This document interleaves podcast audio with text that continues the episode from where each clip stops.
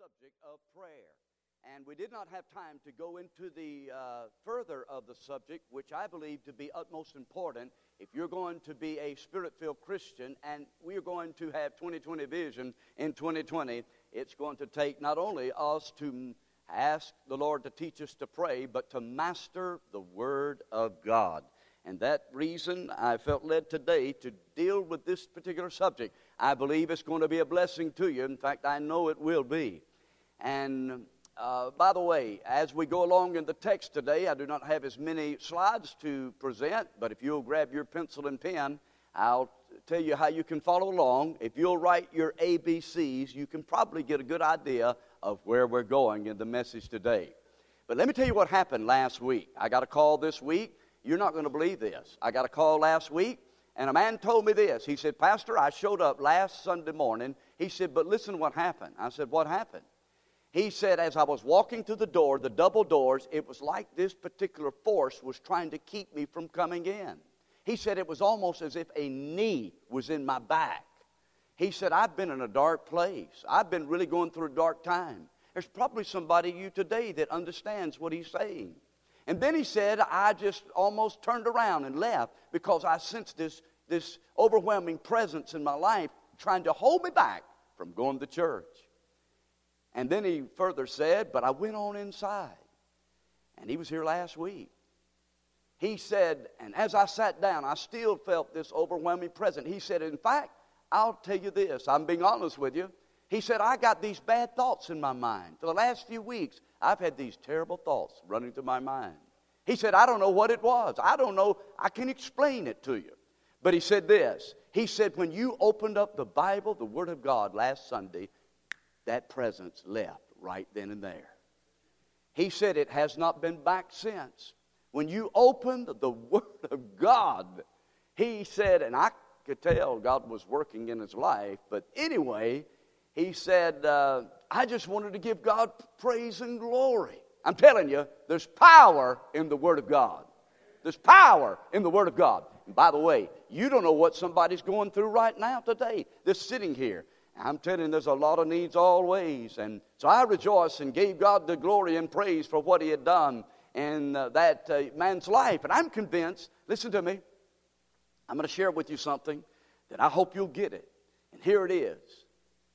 First, you got to believe it, then you'll see it. And then you'll uh, receive it, and then you'll achieve it. If you do not believe it, you're not going to see it. We want to see it first, and then we believe it. And yet, God says, if you believe it, then you're going to see it. I do not understand how a person can sit under the Word of God consistently, week after week, or day after day, and yet continue to live in a habitual uh, lifestyle that does not please God. It just don't make sense. Oh, but it really does. Because we can see the truth of God's Word, but not believe it, and therefore will not receive it, and therefore will not achieve it. But if you believe it, then you'll see it. And then you'll receive it. So I don't know how many of you today are going to receive the Word of God. You're going to believe it, but I hope you will. Jesus put it this way He said, Man shall not live on bread alone, but out of every word that proceedeth out of the mouth of God. That's Matthew chapter 4 and verse 4. And by the way, that's when he was tempted of the devil. Remember when he fasted and prayed? For how long? 40 days. Wait a minute. Somebody else said something about the Bible, and it was the psalmist. The psalmist said this The entrance of thy word giveth light. God says, I'll turn the light on when my word is proclaimed. And my word, when you open up the word, praise the Lord, it opens you up. It was the psalmist. That's Psalm 119, verse 130. And by the way, the psalmist said, He said, Wherewithal shall a young man clean, cleanse his ways? By taking heed thereto, according to thy word. Oh, yes, with my whole heart I've sought thy commandment. Thy word have I hid in my heart, that I might not sin against God. That's Psalm 119, verses 9 through 11. But wait a minute. Uh, Jeremiah said this in Jeremiah 23 the Bible's like a hammer that breaks in pieces. He said it's like a fire shut up in my bones. Oh, does the Bible, uh, do you love your Bible? Do you love your Bible? Oh, yes. Wait a minute. Paul, He said all scripture is given by inspiration of God. That's 2 Timothy chapter 3 and verse 16. All scripture, graphate, is given by theopneustos. God breathed, not just some of it, but all of it's inspired of God. Oh, but listen, are you going to believe it? Are you going to see it? Are you going to let the devil put you to sleep? Are you going to let the devil uh, close your mind? Oh, I pray, pray today you'll see it, you'll believe it, and you'll receive it. Why? Peter said it this way. Peter said in 2 Peter chapter 1 and verse 16 following, he said, Look, if anybody had any reason to brag or boast, I certainly did. I was with Jesus and saw all of his miracles. And he said, But yet we have a more sure word of prophecy. That's 2 Peter chapter 1, verse 16. Peter's an old man. He's fixing to leave off the scene. He knows that what the people need to do. Watch this. Y'all listen now. Are you listening? Say amen if you're listening. He knows that people today want to run everywhere to find some sensational thing, and they've got to find this or that. Jesus is not really adequate, and the Bible's not really adequate. Hey, be careful about running here and there. Get in the Word, find out who you are in Christ, be built up in the Word of God, and you won't have to run here and there and try to find something new and some sensationalism. You can discover who God is and who He is in His Word, and if you get in the Word of God, it'll get in you. Listen, all Word without spirit, you dry up. All spirit without word, you, you flare up. But all spirit and all word, you grow up. May God help us to grow up today. Amen. In the Word of God. Speaking of that, one grandmother was sitting in church one day, like you are right now. She opened her Bible, and a leaf, a leaf, L E A F, fell out of her Bible. Her grandson said, Look, Mama, Adam's underwear, all right? I hope more is in your Bible than Adam's underwear, all right? Hey, where are we going today? We're going today and talking about the Word of God. And uh, I want you to know in the book of Hebrews, chapter 4, turn there. But as you're turning there, listen. Do you know why we stand to read the Bible? Can I tell you why? Do y'all have devotion every morning? I had my devotion this morning. I was reading the book of Nehemiah. Do you know why there's a pulpit right here? Why we stand behind this? Do you know why? It's not for show. Do you know it's in the Bible? How many knew that? It's in the Bible. It's in the book of Nehemiah. Nehemiah, in the days of Nehemiah, they put a wood pulpit, and Nehemiah stood behind it. And you know what? When they opened the Bible in the days of Nehemiah, you know what they did? They read the Bible. Guess what the people did? They stood up in respect to the Word of God. I don't ask you to stand just because of uh, trying to get exercise. There's a reason. I'm telling you, when we as a nation and when we as a people, a Christian people, respect the Word of God, it'll change your life. When you just take it commonplace and it's just, oh, it's just some, you know, book, and, and yeah, I know everybody's got it and it's number one seller. But when we learn to respect this as the Word of God, it's God's life to us. And Peter said that no prophecy of the Scriptures have been in private interpretation, but uh, holy men of God speak as they were moved by the Holy Ghost.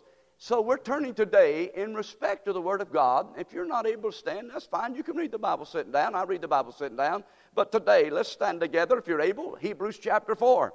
I'll just describe to you why I'll ask you to stand uh, if you're able, because it's in the Bible. Hello. Uh, Hebrews chapter number 4. And here's where we're going today. I want to share with you uh, how to. Uh, the title of the message is this Know the Word know the word. Anybody know what the book of uh, Zephaniah is all about? I talked to a man this week. He said, "Man, I didn't even know how to pronounce it, let alone know what's in it." Do you know what the book of Zephaniah is about? Anybody? Do you know what the book of uh, Haggai is about? Anybody know what the book of Haggai is about? How about how about some of the other books? What about Obadiah? You know what Obadiah is about? See, we, we, we really we know a lot of things about what's going on around us, but my goal and my challenge as your pastor is that you know the Word of God and help you learn the Word of God. And so I got a feeling we can use some improvement in learning the Word of God. Can I get an amen? All of us could. Me too. I'm still in kindergarten. Hebrews chapter 4. And I want to read, please, just two verses as we talk about knowing the Word of God. And here in Hebrews, I believe Paul to be the writer, and others say others, uh, Barnabas, Silas, it doesn't matter. The point is the Holy Spirit inspired. And the emphasis is pressing on to know the Lord Jesus, the power of his resurrection, entering into rest, along with some warnings in Hebrews. Hebrews chapter 4, I begin reading in verse 1. Let us therefore fear lest a promise being left of us entering into his rest Any of you should seem to come short of it. The writer is talking about the Israelites uh, because of their unbelief. They wandered the wilderness 40 years. They did, consequently, they couldn't enter into rest. And uh, it's a sign of unbelief. Well, today that can be just as said about us. Do we believe the Word of God? Do we just see it? No, yeah, yeah, yeah, yeah. Or do we really believe it? I'm going to ask you, listen, I'm going to ask you today if you'll go a little further when it comes to the Bible. I'm going to ask you this year, 2020, will you commit today to say, you know, I, I want to know the Word of God? I want to study it. I want to read it. I want to memorize it. I want to meditate on it. I want to hear it preached. I mean, the Word of God has life changing power. Will you commit more? I believe all of us could go a little further when it comes to this thing of prayer and the Word. Now, verse 2 is very important. Look at verse 2. For unto us was the gospel preached, as well as unto them. But the word preached did not profit them. Why? Not being mixed with what? Faith in them that heard it. You can hear the word of God today, you can come to church today, but look, if you don't mix it with faith, you're not going to get anything out of it. And that's why a lot of people come to church every Sunday and they don't get anything out of it. They're not mixing the word of God with faith. That challenges me, and I'm sure it challenges you as well.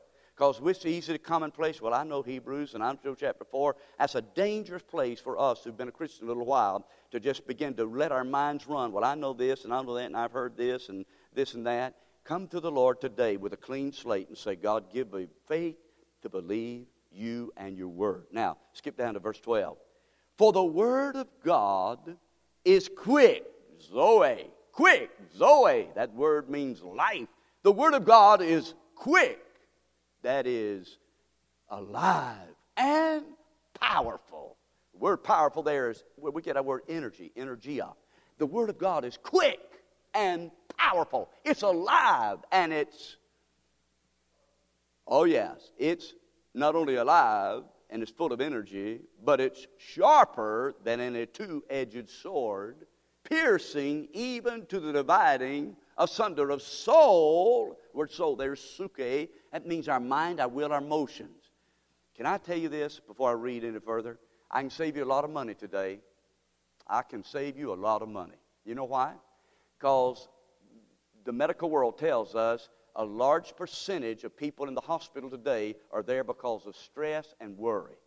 I'll save you a whole pile of money. If you'll get in the Word of God, you'll start believing God and start uh, dealing with stress and start dealing with worry, it'll save you a pile of money from having to go to doctors and hospitals and put on this, that, and the other. And I'm not saying always, many, many cases. I'm just telling you what the medical world says. A large case of the people that are having problems today is because of stress and worry and that sort of thing. Well, God's got a remedy for that. I said, God's got a remedy for that. I said, if we'll believe God, I know you're sitting here filtering this through the intellect of your own emotions, saying, I don't know if I believe that or not. Check out the stats. You don't believe me? And it'll save you a whole pile of money plus a whole lot of heartache. Don't you want that? Only a crazy person wouldn't want to save money. Only a crazy person wouldn't want to save some heartache for your family. Let's just obey God, all right? Hey, verse 12 again. The word of God is quick, powerful, sharper than any two edged sword, piercing even to the dividing uh, asunder of soul and spirit, and of the joints and marrow, and is a discerner. That Greek word for discerner is critic. God says, I, the Word of God discerns the thoughts, intents of our heart. I don't know what's in your heart, but God says when you get in the Bible, it will absolutely turn the light on, expose your heart. I don't know about y'all, but I need it. I said, I need it. Because our heart's deceitful above all things and desperately wicked. It's easy for us to just get complacent, and, and I need God to speak to my heart, convict me, bring me into the truth. Father, thank you now for our time together. We bless you, Lord, that you've given us your word. It's more precious than gold. Yes, more than fine gold. It's more sweeter than honey, even the honeycomb. And I believe, believe, Lord, that I, as well as your people today, want to delight ourselves in the Word of God today. And I pray you'll build us up in the Word. You'll make us people of the book that we'll not just read it, but we'd heed it and we'd apply it to our life. And so be, Father, we'll praise you that as you change us today, that God, your word will fall on good ground and bring forth fruit, and that lives will be changed. And we thank you now, precious Jesus, for your saving grace, your cleansing blood, and your will for our life as we come even into this 2020. We pray now, open our eyes and hearts to receive the incorruptible, the indestructible, the eternal Word of God. I love you, Lord, and give you praise for your love for me. And we just commit this time to you. I pray for a fresh cleansing in my own heart and that you'll get uh, all the preeminence and glory. Bless each one we're here that's here today. Thank you in Jesus' name. Amen and amen and amen. The Word of God. You may be seated. Here's where we're going today. How many of you taking notes? Let me see your hand. All right? If you're taking notes, I want to encourage you. You're going to have to write very fast. And besides that, if you miss something, let me know afterwards and I'll be glad to help you, okay? All we're going today is I begin to think about the message, and the Lord began to quicken in my heart the Word of God, the significance of the Word of God. It's got to be mixed with faith, number one. But number two, let's talk about when you're going through something in this life. What do you do? A, when you're angry. Is there anybody here angry today? You ever get angry? Sure, you do. Everybody gets angry every once in a while. Anger is not a sin, but it can lead to sin. In fact, Jesus was angry, but he did not sin. What do I do when I'm angry? What do I do when I'm uh, irritated and angry? I turn to this book right here. You know where I look? I look over in Ephesians chapter 4, verse 26. I told you, I'm not going to spoon feed you today. I'm not going to have everything on the screen. You're going to have to take this in. You know what? You're going to take it in intellectually. So I encourage you to get the tape or uh, to write down some of this. The Word of God mixed with faith. Anger. What do we do when we face anger? I turn to Ephesians chapter 4 and verse 26. Paul said this Be angry and sin not. Let not the sun go down upon your wrath. How many of y'all angry at somebody in your family? How many are angry at yourself? How many are angry at God? Come on. Don't act like you're, you know, I never get angry. You do? You really do. I told you I never get angry until things don't go my way. What do you do when you're angry? I turn to the Bible. Be angry and sin not. Let not the sun go down upon your wrath. You know what the word anger is? Three Greek words. You don't have to write this down, but the word uh, means seething hostility. Thumos is an explosive type of anger and then the word that's used here, be angry orge. The word means as it says. Here's the problem we nurse it, we curse it, we rehearse it. The more you think about it, the madder you get, right? You're there, aren't you? I know you're there. The more you think about it, you nurse it, you curse it, you rehearse it. What do I do when I'm angry? I come to the Bible and I realize if I don't deal with it, it'll deal with me. I told y'all a few years ago, I was down preaching a revival down in Florida. I'll never forget it heading down to the old big city of Orlando, Florida. A church, uh, Oak Hill Baptist Church. I stopped by a place right there off the interstate. Uh, it's a little past uh, almost where you veer off the interstate on I 75. What's that little place down there? Uh, you know where I'm talking about. Anyway, it doesn't matter. The point is, I had to stop to use the restroom. I stopped at a place called KFC. And by the way, that's not Kids for Christ, okay? It's Kentucky Fried Chicken. And as I stopped, I went into the restroom and I heard a man talking on the phone. I could not understand what he was saying. He was seemingly talking in a different language, at least to me. And as I flushed the commode, the water began to overflow the commode and began to uh, spill out onto the floor. The man, to my surprise, came running out of the stall, got right in my face, and said, I ought to kick your blankety, blankety, blankety, blankety. But he didn't say blankety. I don't know the last time you had somebody get right in your face. My daughter said, Daddy, he got in your grill. I'm telling you, she wasn't there. But he got right in my face and started uh, just cussing me out. I was, needless to say, shocked. All I could think about was the next morning reading in the paper Georgia Baptist pastor kills dope addict at KFC. You know, all I know this. I almost said, All right, you want some of me? Come on and get some of me. The old BC would have said that, but I know I'm saved, hallelujah, because I could walk away. I can't get a witness there. I'm telling you, I walked away from that man who was ranting and raving and cussing, and, and uh, my old flesh, I could feel it rising up. But thank God I know I'm saved because the old man would have probably engaged him. But I walked out of there. I'm telling you, I started shouting down the road. I said, Lord, I know you've done a work in my life because I'm not the same old uh, person I used to be. then a man been Christ, he's a new creature. Old things passed away. Behold, all things have become new.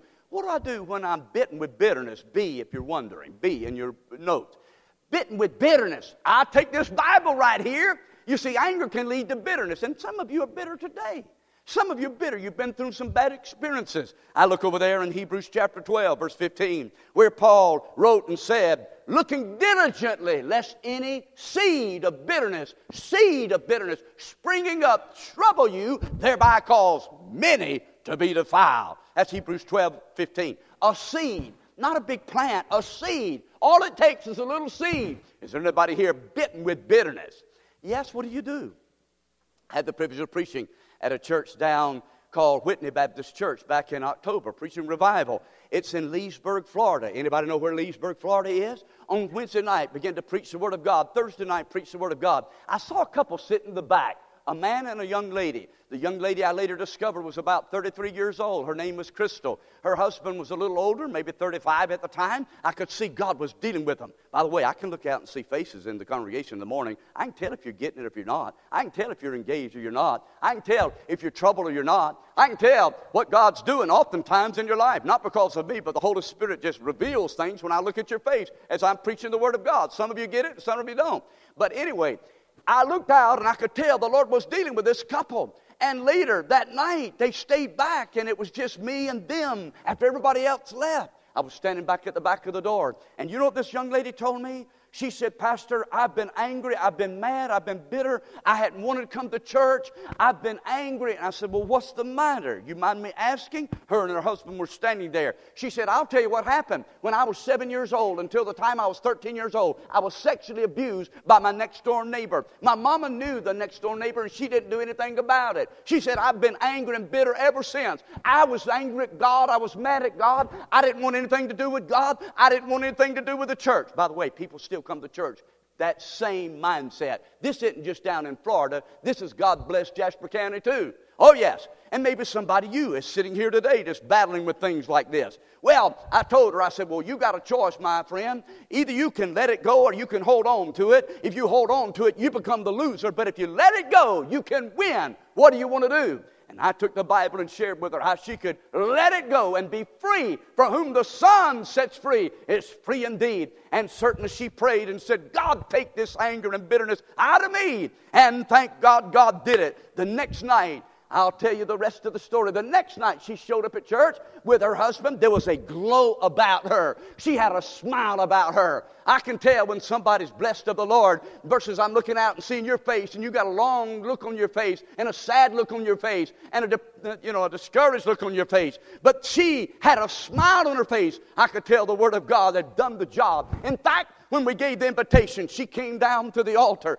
her and her husband, and her husband testified before that whole church of Whitney Baptist Church. He said this He said, I've not been the husband leading my family in the nurture and admonition of the Lord. He said, I've not been setting example going to church. How many know that men have been given the authority to be the spiritual leader in our home? Come on now, y'all shut, y'all shut me off right there. I'm telling you, there's some men today in this place right now that need to step up and say, I want to assume my responsibility before the Lord. Well, God did that for that couple, and they went away rejoicing. I hope to see them somewhere down the road. What do I do? See when I've got care on my mind and care in my heart. I'll tell you what I do. I pick up this book right here and I say, well, let's see. Wait a minute. I turn over to 1 Peter chapter 5 and verse 7, and I see where the Lord said to Peter, Peter said this. Peter understood about care. Oh, yes, he did. He denied the Lord three times after the Lord Jesus had said, You was going to uh, deny me. And he said, No, I won't. And yet, what do you do about care? 1 Peter 5 and 7, Peter said, Cast all thy care upon the Lord Cast all thy care upon the Lord. You know what that word cast is? It's the word ballo, B A L L O. Literally, it means throw your care upon the Lord. Is there anybody here that's got care? Why, you've been building a house and moving in a house, or, or you've been remodeling your house, or, or you've got stress on your job, you've got care. There's family issues that you can't fix. It's care, it's concern. What are you going to do with it? Well, I'm telling you the power of the Word of God. I wouldn't know what to do with it if I didn't open up 1 Peter 5 and 7, where God said, Cast all your care upon the Lord. He cares for you. And I say, Lord, if that's what you tell me to do, I'm going to believe it. And then I'll see it. And then I'll receive it. And then I'll achieve it. Why, I can look over there and Psalm chapter 55 and verse 22, where the psalmist said, Cast thy burden upon the Lord, he shall sustain thee. He shall never permit the righteous to be moved. Oh, listen, brother, listen, the care of the world. How many of you got some financial care today? Come on, be honest. I'll tell you what, God's good all the time. Yes, He is. And recently, I will not go into a lot of details, but just to share a testimony. When you got bills you got to pay, but then God is faithful to provide for our needs. Yes, He is. And so cast your care upon the Lord. D stands for depressed. What do I do when I'm depressed? Some of you today, you've been down, you've been gloomy, you've been doomy. Oh no, you don't act like it. You put on a front when we come to church.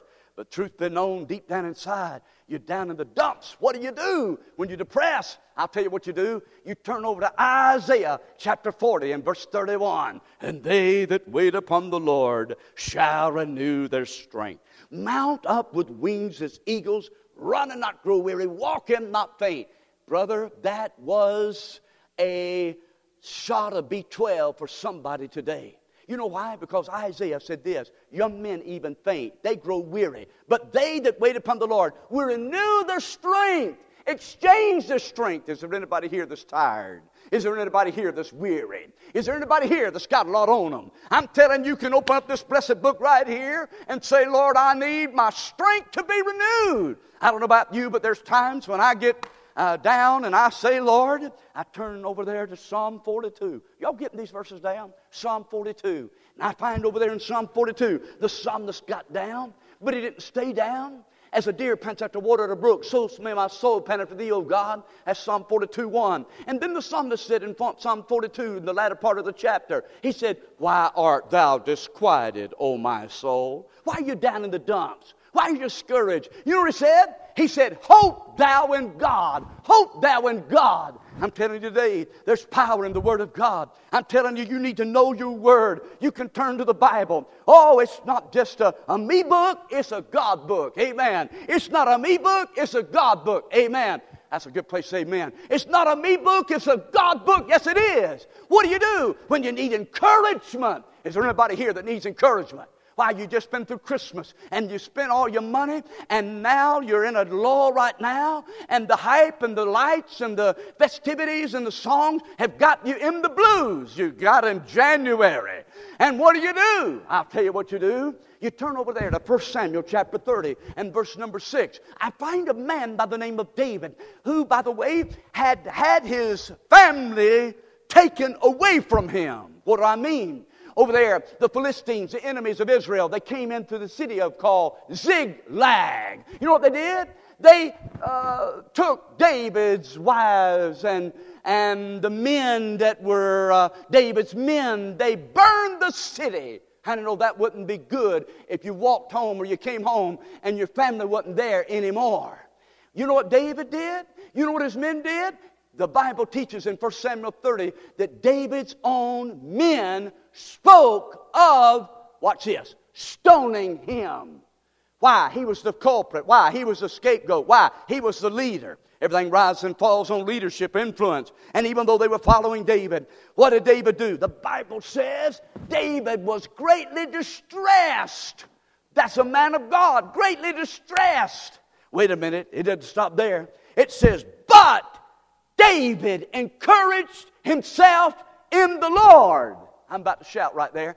Encourage himself in the Lord. Is there anybody here that's ever encouraged yourself in the Lord? And things hadn't been going good, and you can't fix all these problems, and you're feeling down in the dumps. But you open up this blessed book right here, and you get with God, and God has a way of lifting up your spirit. And I'm preaching to any Christians today. I need to know somebody's where I've been and where I'm at. David encouraged himself in the Lord. Well, how do you get encouraged in the Lord? You know I believe David did? I believe David remembered all the goodness of God. I believe David, at that time in his life, he said, Lord, I remember you gave me that giant called Goliath.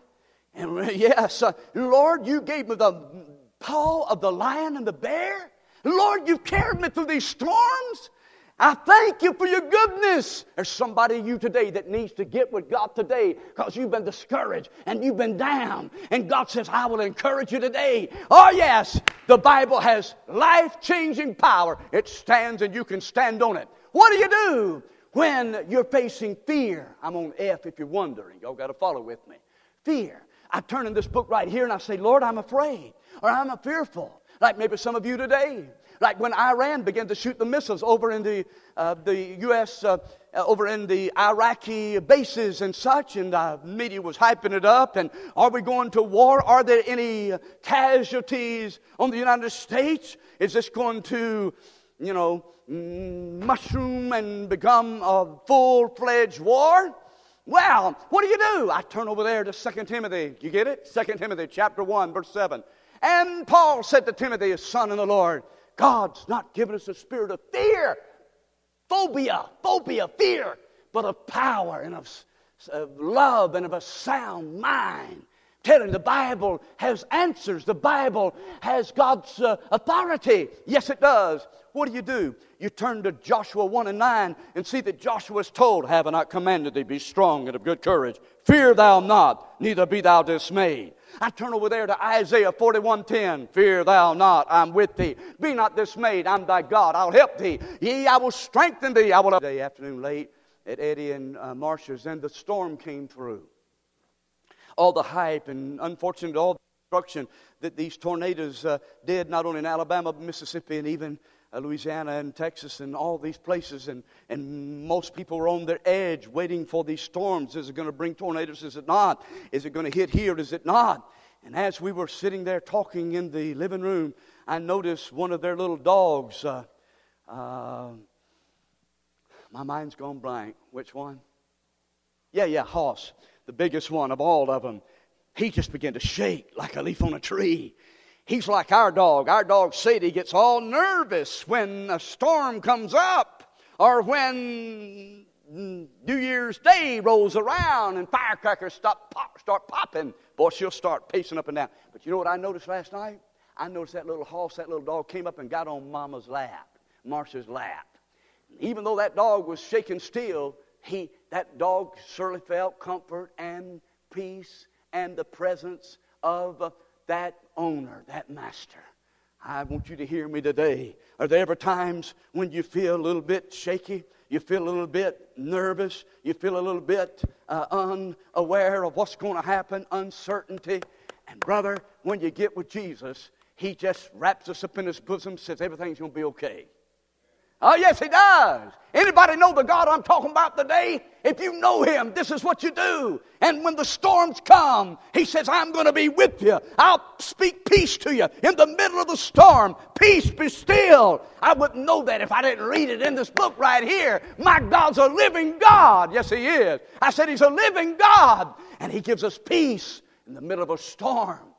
Oh, praise his holy name. What do you do when you need forgiveness? I'm still on F. I open this book right here and I turn to 1 John chapter 1 and verse 9. I find out where John says, now listen to me. I know that y'all uh, are not perfect. I'm not perfect. Come, Can I get amen?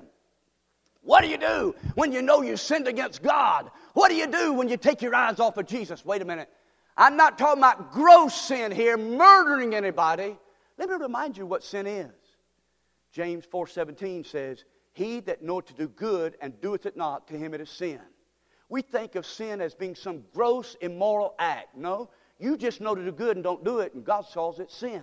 We all sin. We all miss the mark. We are sin recovering addicts. What do I do? What do you do when you sin against God? You know you sin. You know you've entertained that bitter spirit. You know you've lusted. You know you've been ill and ugly. What do you do? You can't snap your fingers and say, God, it'll be all right. God's real and God says there's a cloud hanging over your head. You got to get that thing right. I turn over there to 1 John 1 and 9. And John says if we confess our sins, plural, not sin general as in nature, but sin specifically, we confess our sins. Confess, homologoumen is the word. The word homologoumen means to say the same thing God says about it. It means to admit. When's the last time you admitted your sin? You're not fooling God. You might be trying to fool everybody else around you, but God sees your sin, and you can't hide from God. It's better to go ahead and get right with God and get out of your sin and get it under the blood.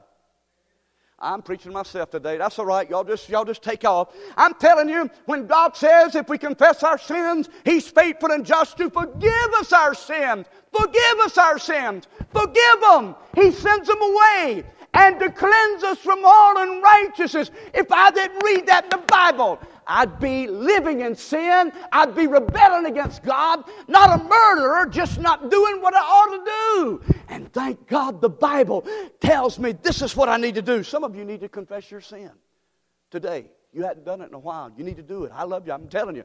I'm telling you, you believe, you, you're just going to see it, but you're not going to believe it. That's why you're not going to receive it. Some of you are playing games with God. You're not doing what God tells you to do. That's the reason you're not having the blessings of God on your life.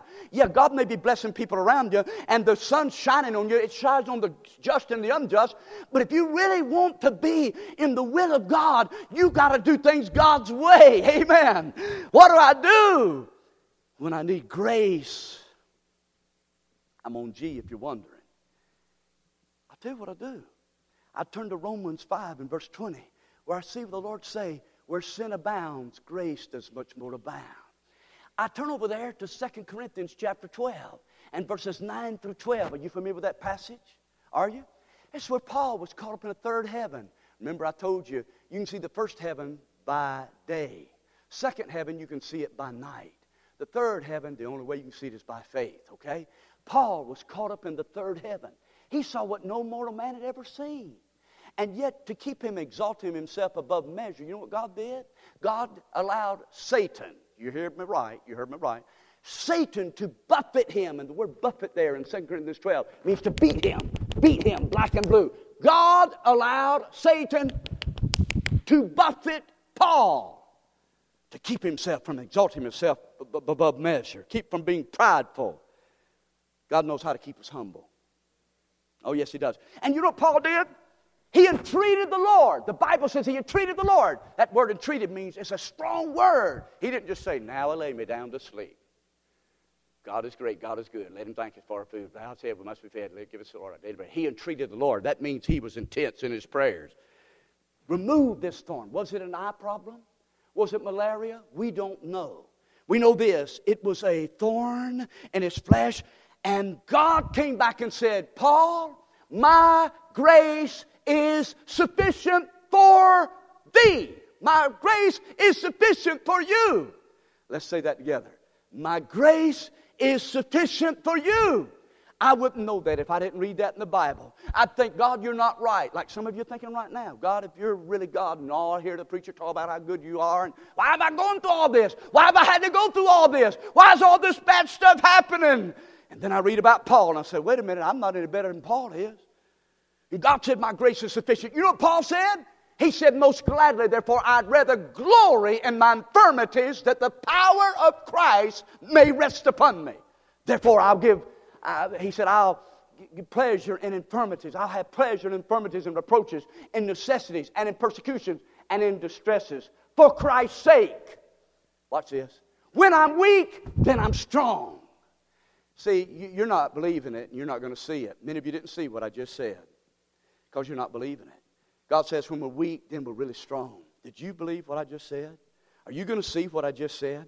If you see and believe what I just said, you're going to walk out changed and say, God, now I see what you're saying.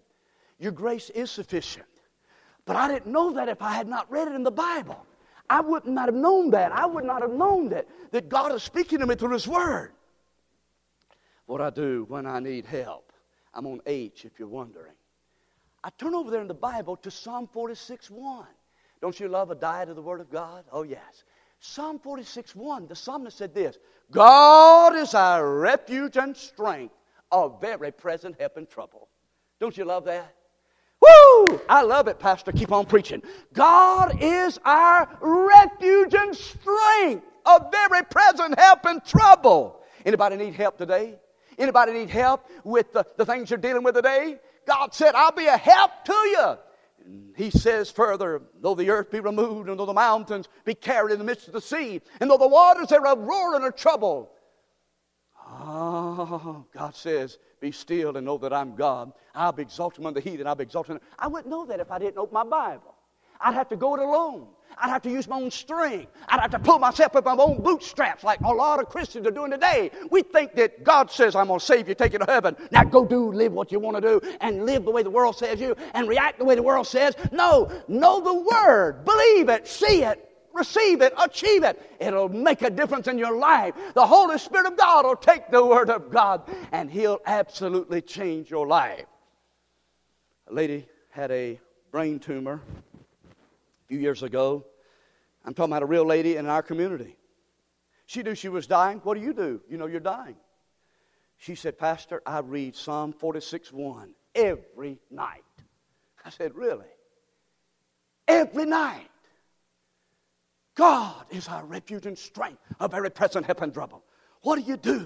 I will lift up my eyes unto the hills, from whence comes my help. My help comes from the Lord. Psalm 121. I remember Jenny Mason, that was one of her favorite passages, Brother Kenneth and Brother Charles. Oh, listen, the Bible's got them. I don't care if it's on your app, on your phone. I, it don't matter if it's in your book right here. Just read it. Just read it. Just live it. Just love it. Just learn it. Hey, let's don't just talk about it, but let's be people of the book. And New Rocky Creek Baptist Church said, Amen. God granted that we'd not just hear the word, but not do the word. And so, what do you do when you seemingly are facing impossible situations? I'm on I if you're wondering. You know this God will make a way. When there seems to be no way, I wish I had time to talk with you about that, personal experiences. Anybody know what I'm talking about? You ever been at the hospital with your son or daughter? You have, hadn't you? I've been with you down in Florida, God will make a way when there seems to be no way. I wouldn't know that if I didn't read right here where Jesus said, Have faith in God. Mark chapter 11, verse 24 and following. Whatsoever things you ask believing, you shall receive. Oh, yes. Jay, what do I do when I've lost my joy? I want to tell you something, folks. This is not a cut down at all. But the average Christian has lost their joy. They're not happy anymore. Sad, down. Sunday we sing, we force it. You know, we hear the Word of God, we buckle our seatbelt, we grit our teeth, we bear it, we, we uh, you know, and we critique the message, critique the preacher, et cetera, et cetera, et cetera. But when it comes to joy, Monday, Tuesday, Wednesday, Thursday, Friday, Saturday, uh, people that work with us, they say, well, You went to church yesterday? It sure didn't make a difference in you. There's no difference in you than everybody else I see. What do I do when I've lost my joy? I'm not talking about fake counterfeit, how you acting real happy when deep down inside you're not. I'm talking about turning over to Nehemiah chapter 8, verse 10. The joy of the Lord is our strength. Let's say that together. The joy of the Lord is our strength. Let's say it again. Do you believe, do you believe that? The joy of the Lord is our strength. Nehemiah was facing external opposition, internal opposition, everything imaginable. 52 two days, he finished the work of rebuilding the walls as the governor and as the, uh, the uh, supervisor, if you will. The joy of the Lord is our strength. I turn over there to Isaiah chapter 12 and verse 2. And I find out where the Lord says, Therefore, with joy shall you draw out of the wells of God's salvation. Look, if you're not drinking from the well with the Lord, on a daily basis, you're not going to be full of joy. You, you ever get around somebody that complains all the time? God help me there. You ever get around somebody that gripes all the time? You ever get around somebody that, that just pulls you down? You don't even be around them, man. You see them, you start walking the other direction. Why? You know they're going to do this and say this. The joy of the Lord is our strength. God's people ought to be the most joyful people in all the world. In fact, Galatians chapter 5, verse 22, Paul said this The fruit of the Spirit is love, joy, peace, and patience. Jesus said in John chapter 16 and verse 14, Hitherto have you asked nothing in my name, asking you receive that your joy may be full. What do I do when I need to be kept by God? I'm K if you're wondering. What do I do, need to do when I'm, I need to be kept by God? How many are falling into temptation? spiritual apostasy, spiritual lukewarmness. Just go along with the world, get along with the world. What do you need to what do you do when you need to be kept? You're finding yourself drifting. Am I preaching anybody today? You're finding yourself drifting. You're finding yourself getting further from God. You're finding yourself compromising with things you used to not compromise. You're finding yourself not in the center of the will of God. You're finding yourself not experiencing God and His presence daily. You're in a, in a no man's land. What do you do when you're being tempted on every hand? I'll tell you what you do. You turn over to Peter's writing, chapter 1, verse 5. We're kept by the power of God through faith unto salvation, ready to be revealed in the last days. We're kept by the power of God. I turn over to Jude. You know that one chapter of Jude? You know what Jude talks about? He talks about uh, false teachers, their description, their destruction. You know what Jude says? Read verse 24 and 25 and to him that's able to keep you from falling and present you faultless before the presence of his glory with exceeding joy to the only wise God our Savior be glory, honor, majesty, and power both now and forevermore. And to him that's able to keep you from falling. Y'all listen to me. You can't keep yourself from falling into sin, not by yourself. It takes God to keep us from falling. Some of you think you can, and you've, uh, you've already been deceived. Don't be deceived talked with a man just last Sunday night. He'd just been delivered from methamphetamines. His name, Clint. He said, Pastor, I've been on the road. He said, but I'm not going to do this. I'm not doing, I'm not, I've got to set myself away from this and this influence and this influence, or else I'll fall. Now to him that's able to keep you from falling. L. I'm on L. Love. Love. There's some of you today that you, you're looking for love. My, my, my. There's a vacuum in you. You're reading all these books and fantasizing about all this love story and stuff and, and movies and, and I'm not saying there's anything wrong if you hold the balance there, but there's a lot of people really needing love deep down inside. And God says, I wouldn't know about love if I didn't read over there where 1 John 4 and 10 says, Herein is love, not that we love God, but that He loved us and sent His Son to be the propitiation for our sins.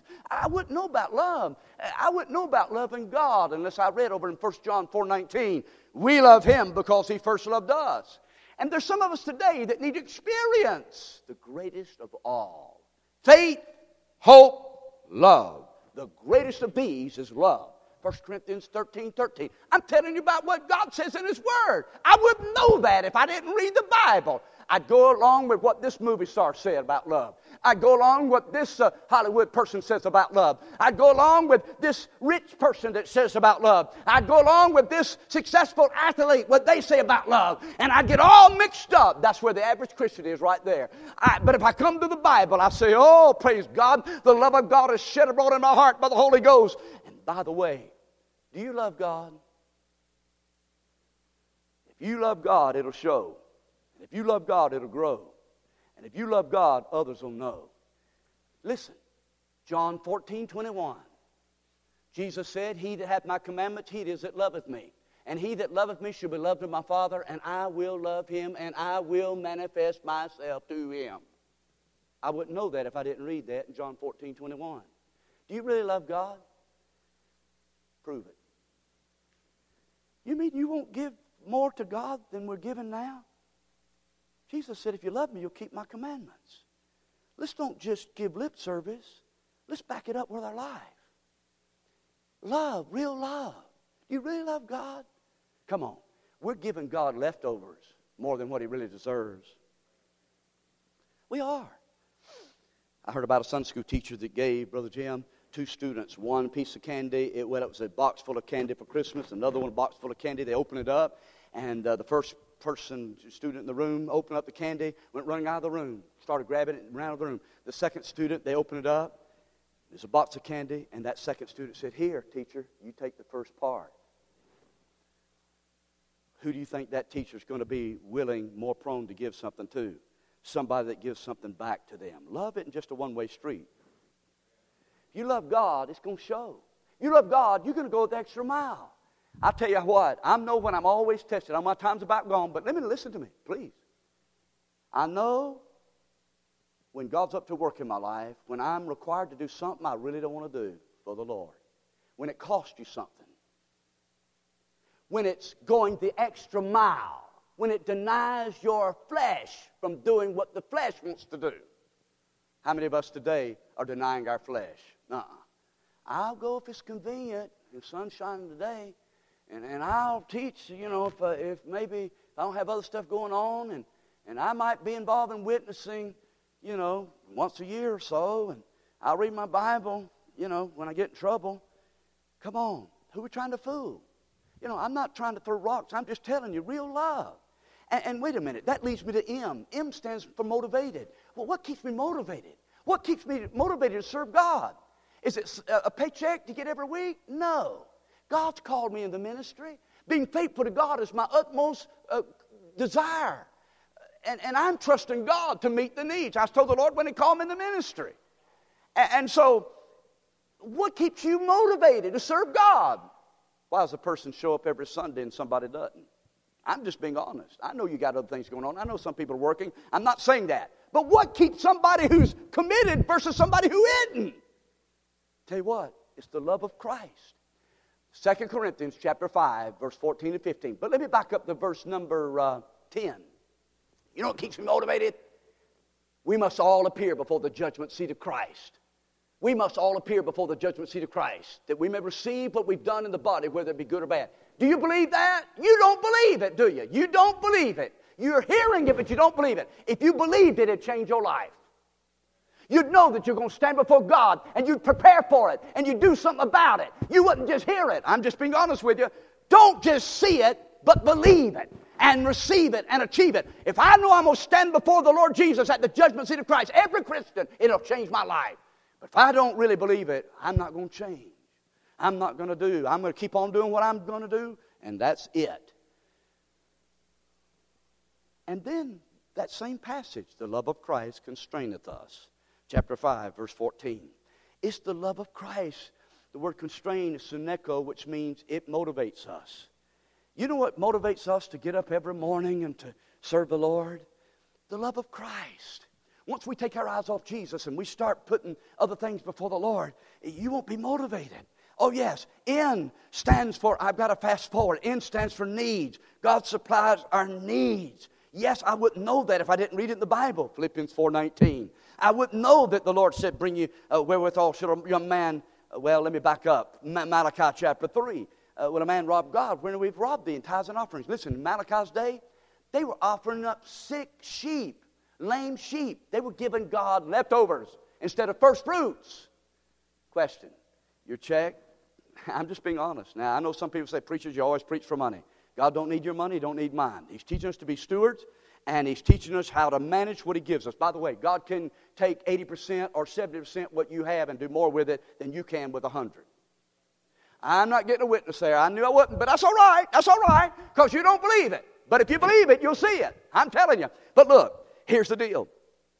They were giving God leftovers instead of the top, first fruits. Tell me, is that your challenge? oh, really? The Word. The Word tells me that. Uh, God loves a cheerful giver. The Word tells me that. Jesus said, Given it should be given to you, good measure, pressed down, shaken together, running over, shall men give on your bosom. Jesus said that. I didn't say that. Do you believe it? Do you believe it? Do you believe it? He that sows sparingly reaps sparingly. He that sows bountifully reaps bountifully. First Corinthians, uh, rather Galatians chapter six, verses seven and eight. I wouldn't know that if I didn't read in the Bible. Wait a minute. I've got to go. because in our needs, O, opportunities, P, the peace of God, Q, quit sinning, R, rest, S, strongholds. I wouldn't know about strongholds if I didn't read them right here in this old book right here. T, troubles and trials turns into triumph. U, there's some things I don't understand. What do I do when I don't understand? I turn to this book right here, Isaiah 55, verse 8 and 9, where God says, My thoughts are not your thoughts, and my ways aren't your ways. As the heavens are higher than the earth, so my thoughts are higher than your thoughts, and my ways are higher than your ways. I wouldn't know that. Is anybody here that's going through something you don't understand? I'd read over there, not only in Isaiah, I'd read in Proverbs 3, 5, and 6. Trust in the Lord with all your heart. Lean not in your own understanding. In all your ways acknowledge Him. He shall direct your path. Sometimes when we can't, watch this, see the hand of God, we can trust the heart of God. And there's some of you today that's going through some things you just don't understand. What about it? When I need to wait upon the Lord, I told you Psalm 27 14, wait on the Lord, be of good courage. He shall strengthen thy heart. Wait, I say, on the Lord. What do I do? When I don't have x ray vision, but God can see somebody, I'm on X if you're wondering, what do I do? And the years are passing by. How many know that we're not getting any younger? Can I get an amen?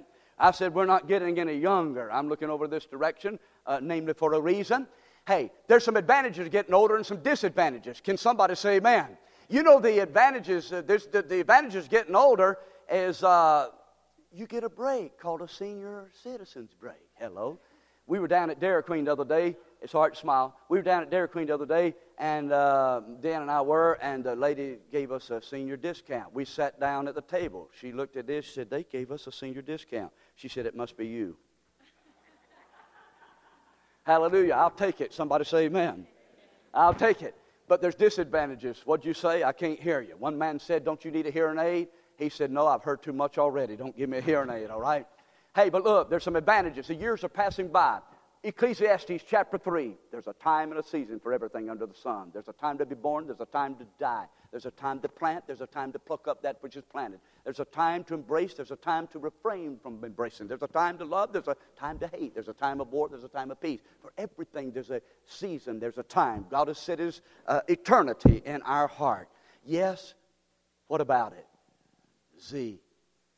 I wouldn't know that I was supposed to serve the Lord with zeal unless I read it in Romans chapter 12. Zeal means on fire. How many ever played with the magnifying glasses when you're younger? You put that magnifying glass up to that uh, uh, piece of uh, grass. Man, I used to love to do this in the summertime. Man, that grass catch on fire, buddy. I want to tell you what. You put Jesus in front of you as a magnifying glass, he'll catch your heart on fire. That's what's needs to happen in the church today. People get caught on fire for God. Amen. Because the devil has his crowd on fire. Tell me, as we close right now, the promises of God are near. What you going to do? You're going to say, God, this day I want to rededicate my life to read your word. Let it read me. You going to believe it? Or you just going to see it and not believe it and not receive it? What you going to do, Daddy? What you going to do, husband? I don't know about y'all, but this morning I was praying, oh God, help me to be a godly dad. Help me to be a godly husband. Help me to be a godly mom. Help me to be a godly grandparent. Let's stand together.